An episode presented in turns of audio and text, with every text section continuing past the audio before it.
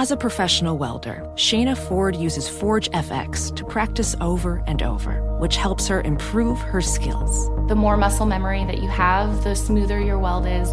Learn more at meta.com slash metaverse impact. You know, it can be hard to see the challenges that people we work with every day are going through. Invisible struggles like stress and burnout, caregiving for a loved one, or being misunderstood. But insight, awareness, and empathy will help us better see the issues they're dealing with. And that can make us and our companies healthier too. I'm Holly Robinson Peete. Join us on The Visibility Gap, a new podcast presented by Cigna Healthcare. Download it wherever you get your podcasts.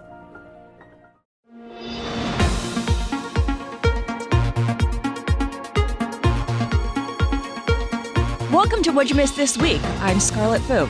This podcast has the best and most interesting interviews from the Daily Market Close show that I co anchor with Joe Weisenthal, Caroline Hyde, and Romaine Bostick on Bloomberg Television. What'd you miss? Our aim is to take you beyond the headlines and bring you unique perspective on the week's top stories and those you may just have missed.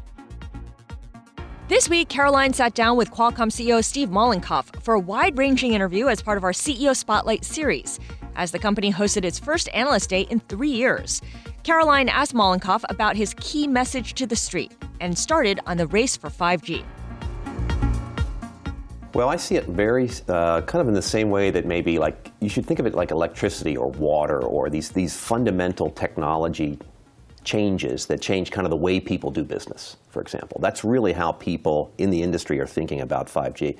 Clearly, it's going to impact the cellular industry, and you'll see a lot of benefits to the consumer and to the operators, the whole ecosystem.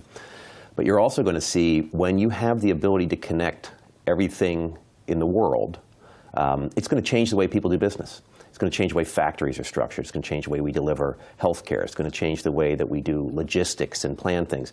And this whole digitization of sort of business and, and, and, the infrastructure of the world will be very significant. It's actually one of the reasons why you see so much international desire to be first in 5G. Mm-hmm. It's because everyone knows the fundamental technologies are so important to the rest of the economy. Make sure that you're not behind. At the moment, what is the sort of economic impact, do you think? Do you have gauges of how this will be from a US perspective, from a global perspective? Well, we, we commissioned a study that tried to look at what is the impact of 5G in goods and services out in 2035. And the number was $13.2 trillion. So just a tremendous amount of money, you know, at, at the point of super big. By the way, if we did that same study, I think it was three or four years ago, and it was 12.3. So it's already scaling. It's already scaling. And what's happening is people are seeing that it's happening. The things that they thought were going to happen are happening.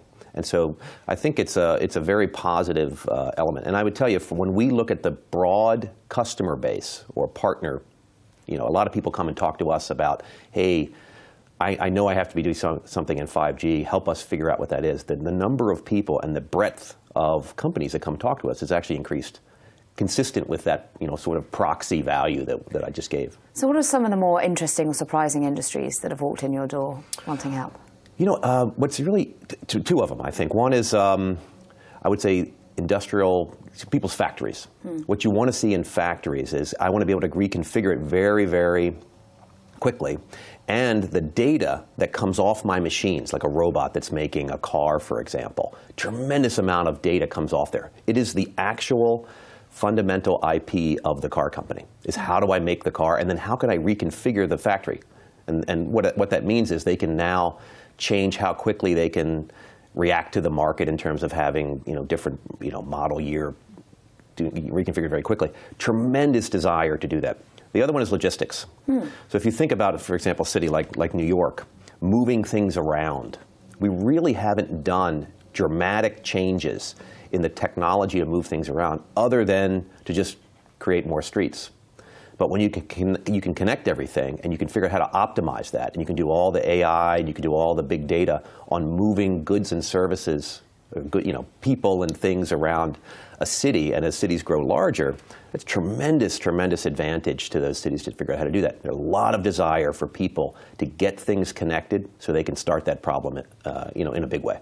So do you feel this sense of responsibility that you're a driving force behind this technology that you're in the race to win it for the US to a certain extent. Yeah, I mean, probably broader than the US, actually. I mean, yeah. if you think about it, so our business model really, if you go way back, sort of the highest level of abstraction, is, is about not, it's about really creating a bigger pie. So you're, you're trying to make the market grow, and then particularly in areas where a market is developing that didn't develop before, we do very well in terms of creating value for our shareholders. Mm-hmm. And so what we, we think about is how do I create an industry that doesn't exist? What are the fundamental technologies we need to create?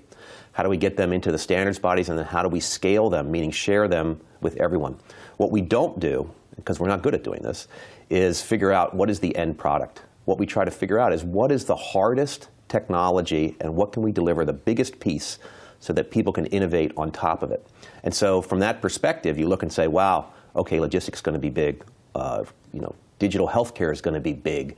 What do we need to do so that 10 years from now, some company will be, you know, that everyone will know will develop and use these technologies? If we can do that, we'll be able to deliver for our shareholders and, and really deliver for this goal to grow the pie, I guess.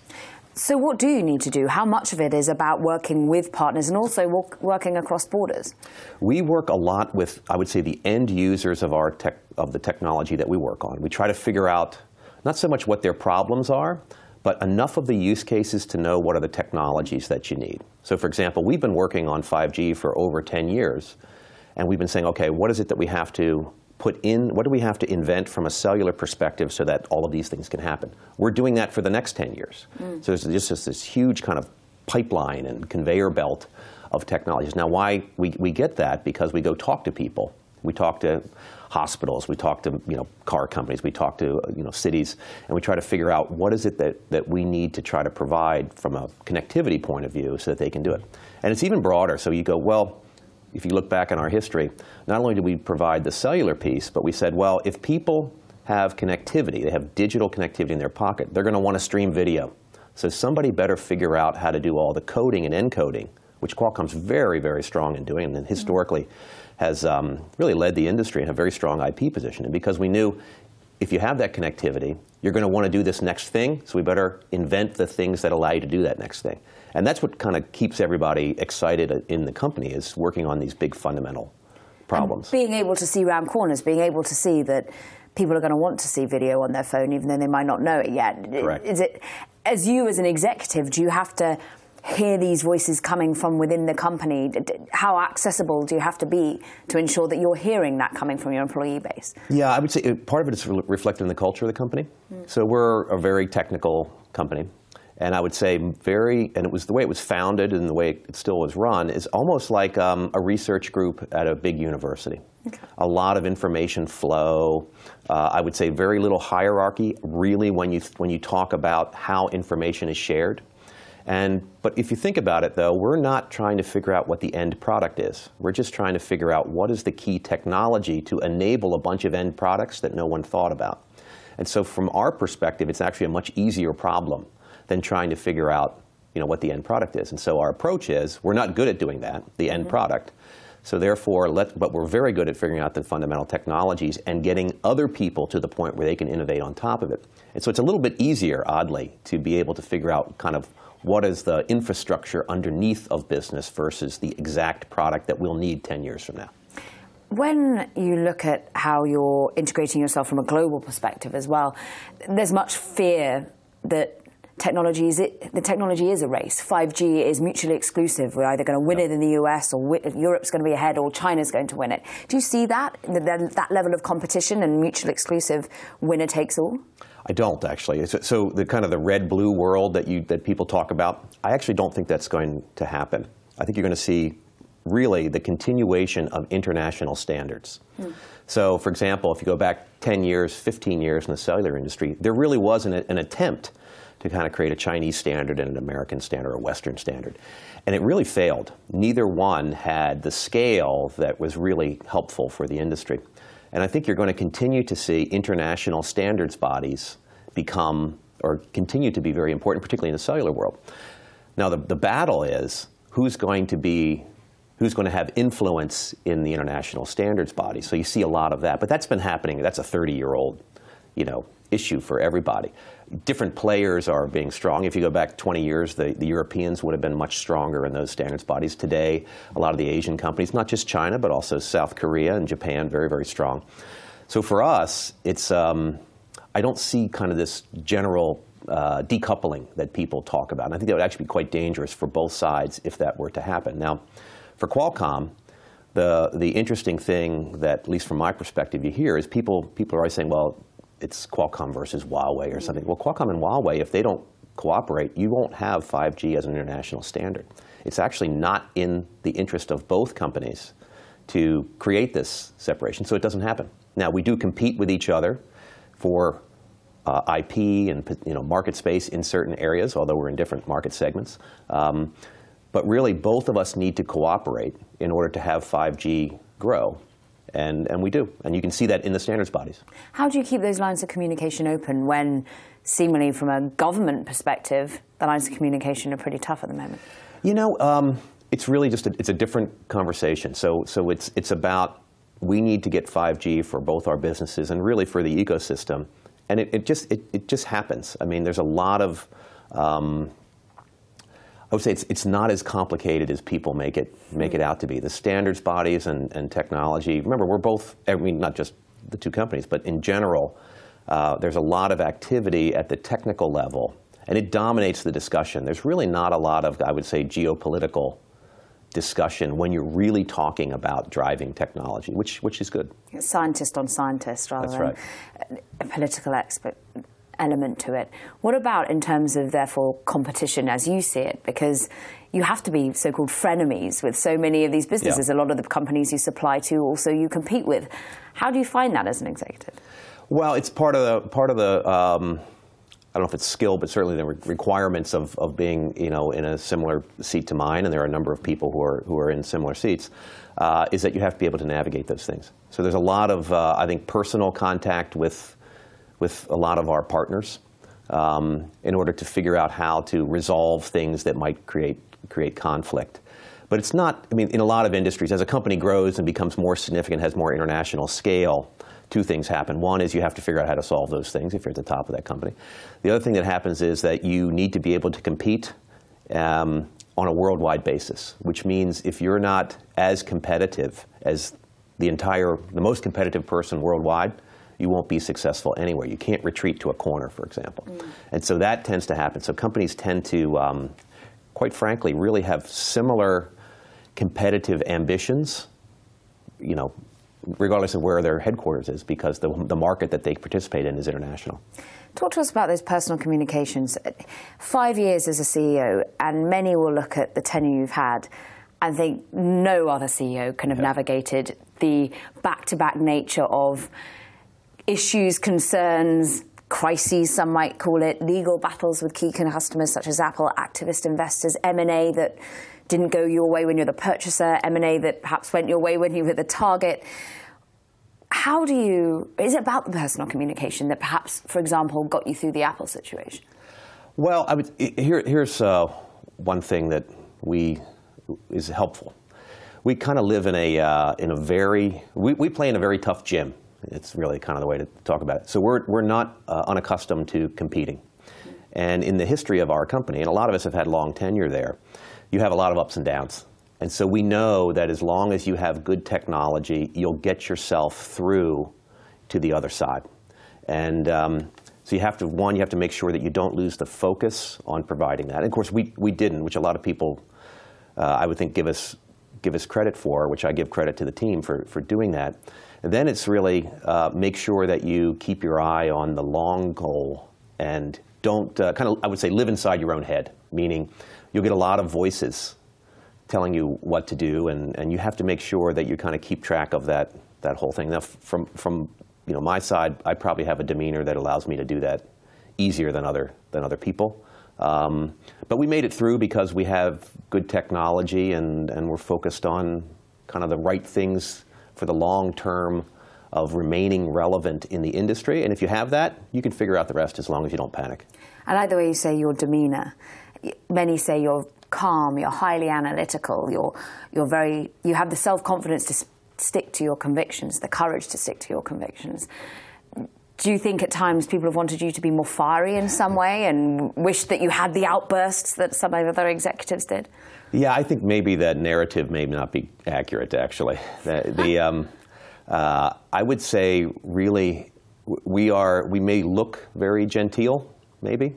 I don't know if that's true, but um, but this is a this is again a, a, a, tough gym. We're used to throwing elbows and kind of catching elbows, but um, uh, you know we're comfortable with a lot of uncertainty. I would say, which is which is one of the key the key things. I, I think this industry and in our position in it is actually not. Uh, you're not really very methodical. Uh, you can't be. You don't know enough information to be methodical. You have to make decisions before you have the information. And uh, otherwise, you're not driving the industry. Me- meaning, if, if it's just, I'm going to measure what the industry needs and I'm going to provide it, uh, that's one level of innovation. A more valuable innovation is, I'm going to create the things that the industry needs. And that you can't be methodical. You have to have kind of good judgment and have people around you that can help you figure out what you can do before it's clear what you need to do. And I've been very fortunate to have people that allow me to do that. How have you kept the focus of your people, of your team in these situations? Well, it's a very engineering focused company. Um, the things that you're talking about are make sure that we have great products and that we're the leader in 5G, really, if you think about it. Uh, and they're very that's what engineers like to do. That's actually what I like to do. Mm. And so that's when they wake up in the morning, kind of undisturbed, that's what they do. And so we've had we've been very fortunate from a cultural perspective that we, you know, that's what that's what's prized in the in the industry, and, and you know that's that's you see that from Qualcomm hopefully in in you know when you meet the people and you see kind of the website and all these things. We're we're about great products and technology. And so a lot of it is sort of keeping them from getting distracted from the news that they can read, but really doesn't affect them at the end of the day. And we were effective in doing that. You know success when you see it. Or you think you do. The people in the spotlight athletes, actors, artists. But what about the people behind the scenes? You know, the ones who make it all happen the lighting engineers, the sideline photographers, the caterers. They're small business masterminds. And if there's one thing they have in common, it's making their money work harder. That's why they have a business bank account with QuickBooks Money, where they are now earning a generous 5% annual percentage yield. Yes, 5% APY. Making your money work as hard as you do? That's how you business differently. Learn more about QuickBooks Money at quickbooks.com slash 5APY. Banking services provided by Green Dot Bank, member FDIC. Only funds and envelopes earn APY. APY can change at any time. Part of Steve Mollenkopf's job as Qualcomm CEO has been learning to live with uncertainty – Qualcomm faces antitrust pressures in the US as well as in the EU, and there are still issues about whether the business model of licensing can continue in its current form. Caroline asked just how confident Mollenkopf was in the licensing part of the business model. You know, I think I think the hard part's behind us. Quite frankly, there's always, but there's always risk. Particularly, you know, in a business like ours, there's always there's always risk. But pretty, we've done a lot of things over the last several years. Um, Obviously, the stay that we got was very, very important. But underneath of that, we've signed up so many um, new agreements and big anchor agreements that really set the framework for the licensing uh, business going forward. That um, that makes me feel very good about it. Now, anytime you have a large business like this, uh, you have to pay attention to the risks, and, and we do. But I would tell you, we, the way we think about it internally is you need to be careful, but, but a lot of the hard work is behind us, we think. What about from a personal perspective, when it did get a bit personal, when the previous leader of the business, Paul Jacobs, seemed to suddenly come on the other side of the table from you, having groomed you to become CEO to a certain extent? You were the first non family member to lead Qualcomm. Then suddenly wanted to take the company private. How, how did that feel as a leader? You know, um, I think people made way too much out of that, quite okay. frankly. It, it, it, it, actually didn't uh, kind of, behind the scenes, it, it, it wasn't, uh, wasn't what people kind of made it out to be. So it's, I don't think there's a lot of residual issues associated with, with all of that. But, you know, we went through a lot of, a lot of things. We went through a lot of things together. And, um, you know, it was, um, uh, that's kind of behind us. And, and so that's sort of the way that people view it. Um, one of the benefits of, of having so much to do and drive 5G is you, you tend to forget about history and you just kind of move forward, and, and it's, it's a healthy thing. And a healthy thing for a business that has so many lifers to Yeah. a certain extent. You've been there, what, more than 25 years. How common is that? Do you have a lot of people who've been there for significant numbers of years? We do. We, in fact, if you look at the company, we have a lot of people that are senior execs that they may have reported to the, you know, people that reported to me, I reported to, and it's, it's very common. So what you find is it's a team of leads who are more tied by their connection to the company than the org chart. Very helpful. It's an incredible asset to have, I think, you know, as a, as a CEO. Now, one of the benefits we have, quite frankly, is being headquartered in San Diego.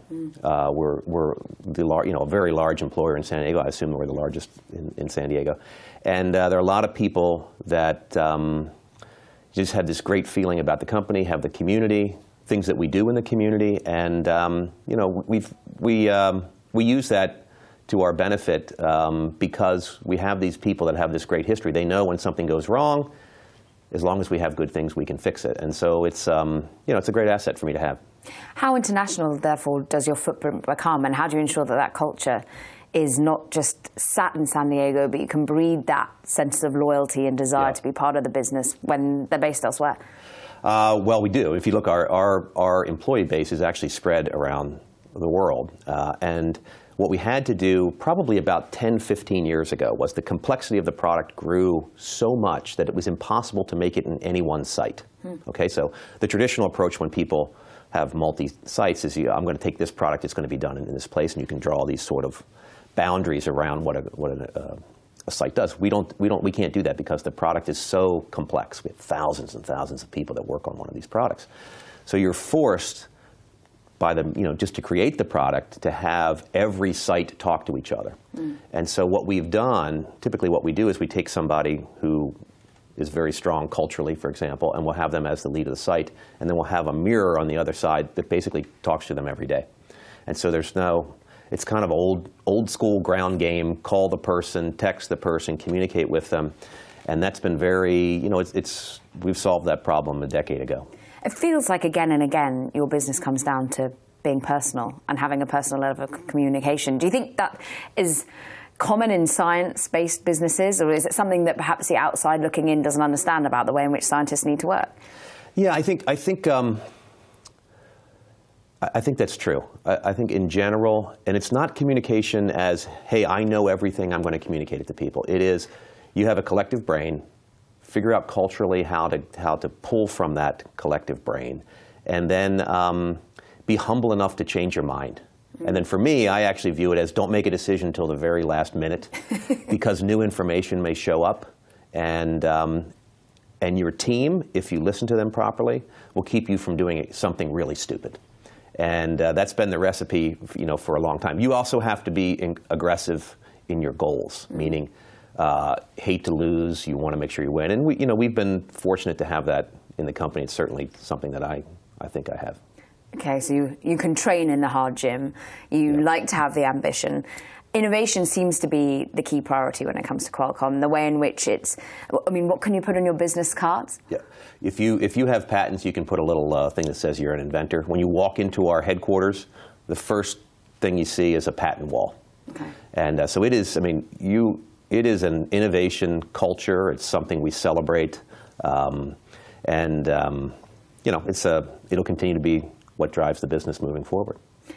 How do you continue to drive the business moving forward and make sure that you're the employee employer of choice as well at the moment? How do you get your message out there? Is it going to schools, universities, ensuring that they know the amount of patents, the, the achievements as an inventor that they can have with you? Two things. I think one, um, engineers and technical people, they like to work on things that have kind of international relevance.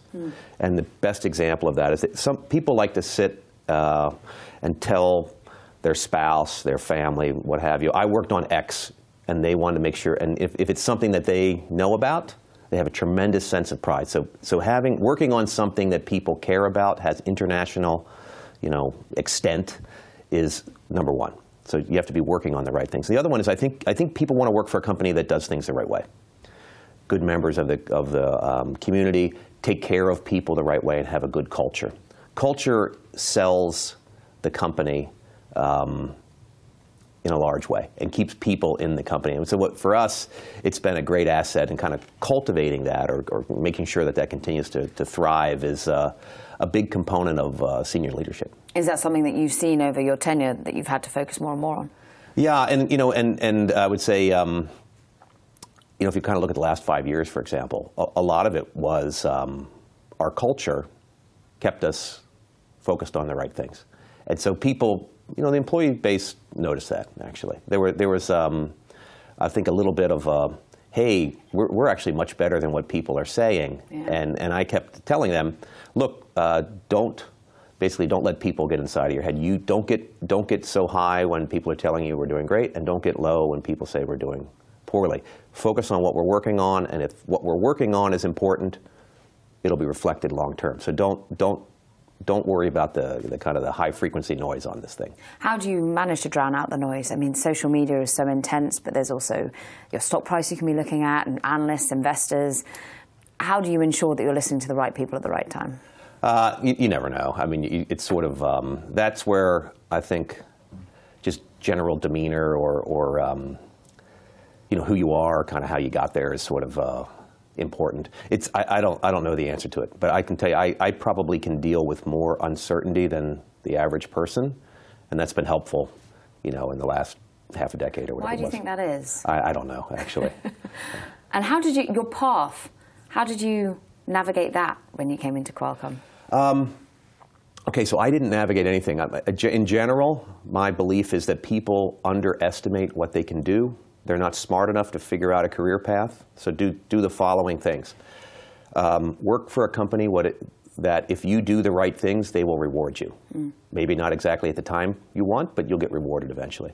The second thing is um, work on what the company needs you to work on. And don't sort of overthink I should be working on this project because that'll help me on XYZ. And for me, I actually ended up working on the projects that were never the sort of the key projects until they were. Mm-hmm. And, um, and so, you know, being able or being comfortable to, to take those risks or to was really what propelled my career to get there, not only from I got great opportunity, but uh, you know, you kind of build a little bit of confidence when you have to deal with this issue that is XYZ that you know may be difficult. And I, and I was very fortunate to have a lot of that early in my career uh, and get comfortable probably earlier than, than, than a person who didn't have that trajectory. So sort of just enjoying exactly what you're doing at, in the moment and not always yeah. seeking to ensure that you've carved the right path. Yeah. I think also you, you uh, if, if there's something really hard that the company has to deal with, I'd much rather that I was making the decision on it than someone else.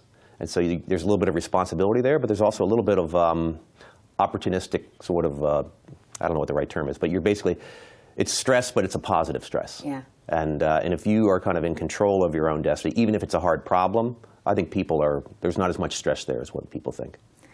What gives you most excitement, most optimism now, as you put a lot, as you say, a lot of the challenges behind you and you look forward? It seems that everyone's now really listened to you and understood the opportunities of yeah. 5G, how do you make sure that you continue to execute in the way that you want to? I would say I'm probably I'm thinking so far out where we are today. The things that people are talking to us, and you know, maybe inherent in that question, um, those are things we really did over the last five years. So what we're seeing is the things that I knew was going, or we knew were going to happen uh, over the last five years or so. What's exciting to me is what happens. What is the potential for 5G, for example? outside of the phone space. The phone space, it's going to be great. It's going to be great for our business. And I think people are, are, are excited about that now. And we are, of course. But the bigger issue is okay, we are very strong in the fundamental technology that's going to change the way that business happens worldwide. How do we take advantage of that? And, and the concern I have is not so much are we going to be able to benefit from it? It is what will I look back and regret that we didn't do mm. because the opportunity was big and we didn't have um, we didn't take the big the big um, we didn't take advantage of the big opportunity that's sitting in front of us. And so that's that's an exciting problem to have, and one that I think is uh, is interesting for the company. What are some of the things? Can you paint a picture of some of the things that you're having to think about? Well, here's a great example. So we, we talked about um, 13.2 trillion dollars of um, economic value, sort of a proxy for the economic value of 5G. Well, we're one of the key companies for providing that technology. So how is it that we organize our business from a business model, channel, partners to get our fair share of that $13.2 trillion. Um, and remember, the majority of that is outside of the handset space. So what is it that we have to do? Uh, and I'll, I'll, give you a great example of, of where in our history we had key technology, but really didn't pick up the end uh, value. So if you go back uh, 20 years, we, were, we had all of the key technology for um, position location. Continue to have very strong position in the IP for position location.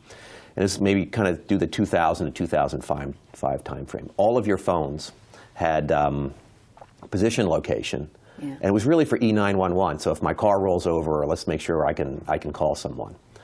Great application, very important. Glad that we put it in there. But the real value was if I can, posi- if I can position a person who's connected to the internet, I can create these businesses that didn't exist. So now you have Uber. Now you have all of these picture sharing. I'm, I'm at a place I can, share a picture. Tremendous economic value created by very small introductions of technology. The 5G revolution is going to in- introduce 10 times more technology into industries that can take advantage of it. So, what is it that Qualcomm needs to do to figure out how to take advantage of that technology change? That's a great problem, kind of an interesting one to work on. It's not a, you know, it's not hundreds and billions of dollars of, of OpEx to figure out how to do it. It is this same management team. How do, how do we think about this problem uh, so that in five years, in 10 years, we've put ourselves in this great position? That's, that's the challenge in moving forward. That does it for this episode of What You Missed This Week. If you like this, please make sure to subscribe and rate us at Apple Podcasts or wherever you listen to podcasts. And be sure to tune in to our Market Close show every weekday from 3:30 to 5 p.m. on Bloomberg Television and from 4 to 5 p.m. streaming on Twitter. Thanks for listening and have a great weekend.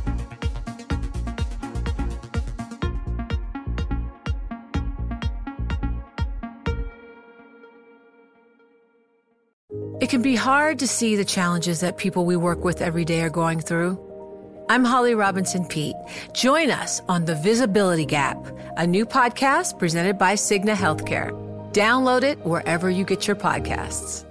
Success is more than a destination. It's dedication, it's fortitude, and it's the work, passion, and grit inside of us that comes before all recognition.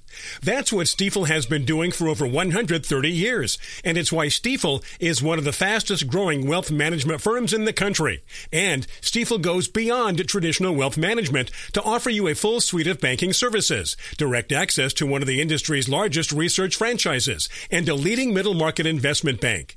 It's the best of each of us made better by the best in all of us. And that is where success meets success. Find a Stifel financial advisor at stifel.com. That's S-T-I-F-E-L dot com. Stifel, Nicolaus and Company Incorporated, member SIPC and NYSE.